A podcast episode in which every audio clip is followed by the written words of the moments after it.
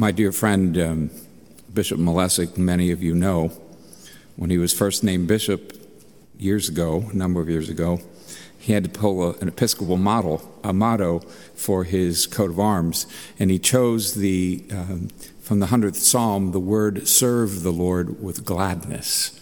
You know, the hundredth Psalm starts out, "Cry out with joy, all to, to the Lord, all the earth, serve the Lord with gladness." Come before him singing with joy. There's something about serving the Lord that makes us feel good. There's something inside of us that makes us happy about, about being the person that, that Christ talks or that God talks about here in the prophet Isaiah today. You are my servant. He's speaking to Israel, he's speaking to a whole nation of people. You are my servant. And he goes on to tell us how glorious it is to be the Lord's servant, how much strength we get from that, how much joy we get from that, how much light is emitted from us in, in serving the Lord. And some of you might find it strange that we identify ourselves as Christian people who are also servants. We are servant pilgrims, servant disciples, servants of God, servants of the Lord, servants to one another. We have that, that marvelous hymn I uh, said, will, it's the servant song. Will you let me be your servant? Will you let me be as Christ to you? Will you let, let Mike, the Christ in me, administer uh, the, the love that Christ has for us to, to each other? Pray that I might have the grace to let you serve me too. We're pilgrims on a journey, we're travelers on the road, here to help each other walking the mile, bearing the load, holding the light for Christ when things get dark. It's a wonderful song that reminds us that there's great joy in serving the Lord. Now, we're all called to be servants. I don't mean Downton Abbey servants, I need a cup of tea and we bring it to somebody. That's a servant.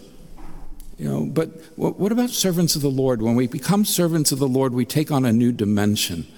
There's something different about that service. There's something that, that changes us and, and, and gives us new purpose, new meaning, new direction. If we look at, at what a servant really is, it's, it's, it's a person who carries out the will of another. I want a cup of tea. Here's your cup of tea. Thank you for serving me. You know, you did so well. Here's a tip. But the servant of the Lord is one who really is set aside, one who, as, as, Isaiah tries to say to us in his first reading, as he does say to us, that a servant of the Lord is one who fulfills God's will.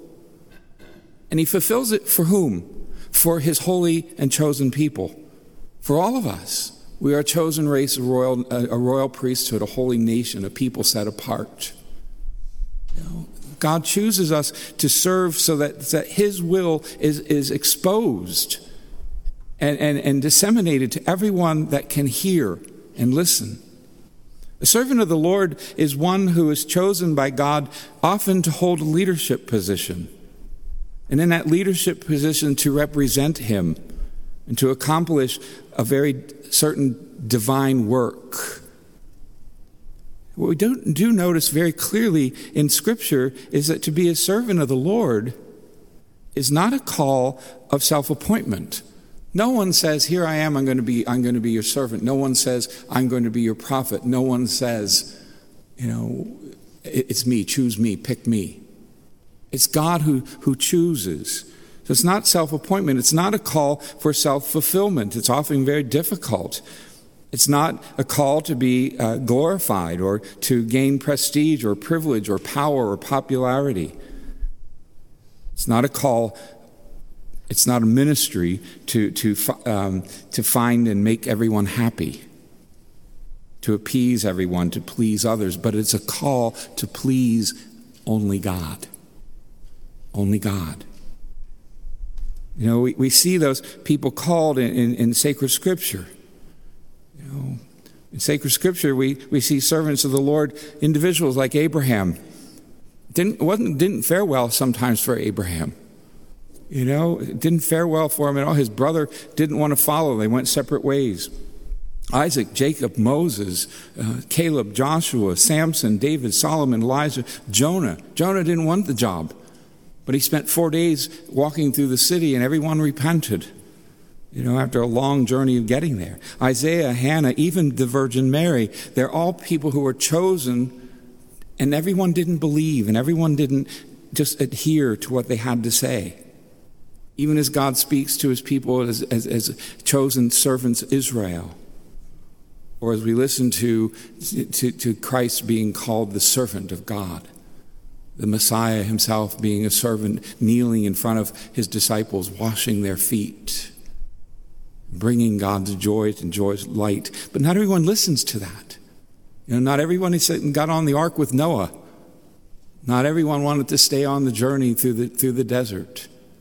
Not everyone who walked up to Jesus went away happy and satisfied, some down, downtrodden and, and, and, and unable to say yes to following him servant of God really, as we look at it in Scripture, is one who really lives and ministers to others the very life, the very death, the passion, the Christ, uh, and resurrection of Jesus Christ. St. Paul, in his letter to the Philippians, says, A servant of God gives up all privilege and takes on a humble position and remains obedient to God.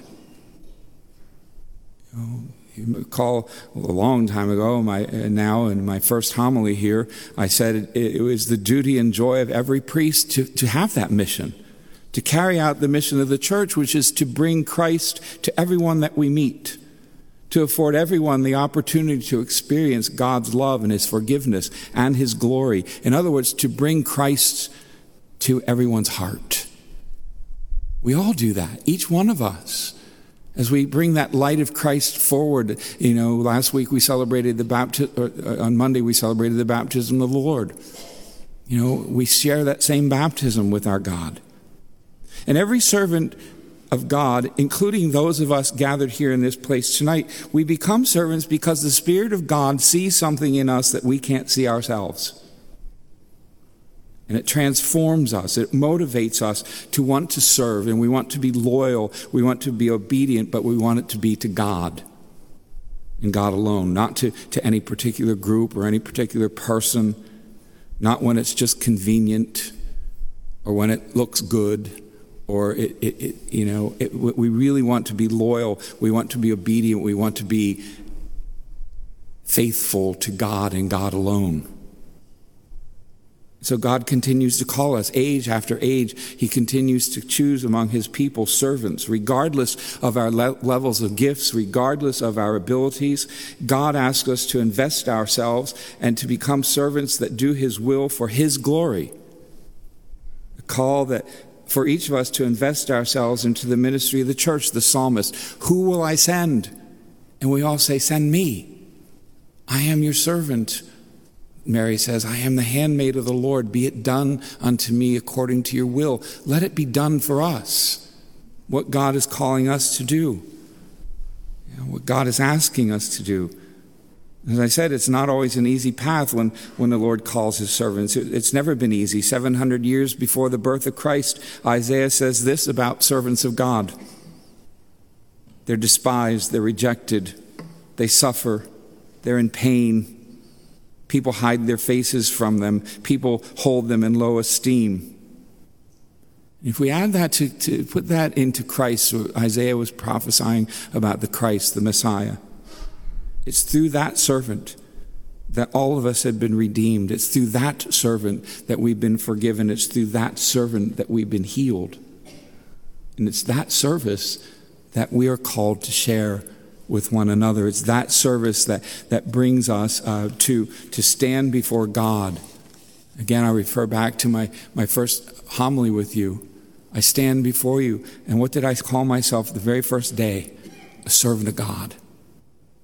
A servant of God, a disciple of Jesus Christ, a priest of his holy church.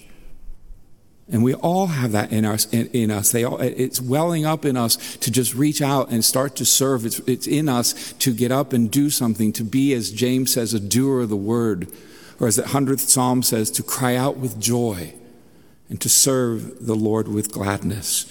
People on a journey, travelers on a road, here to help each other walk the mile and bear the load.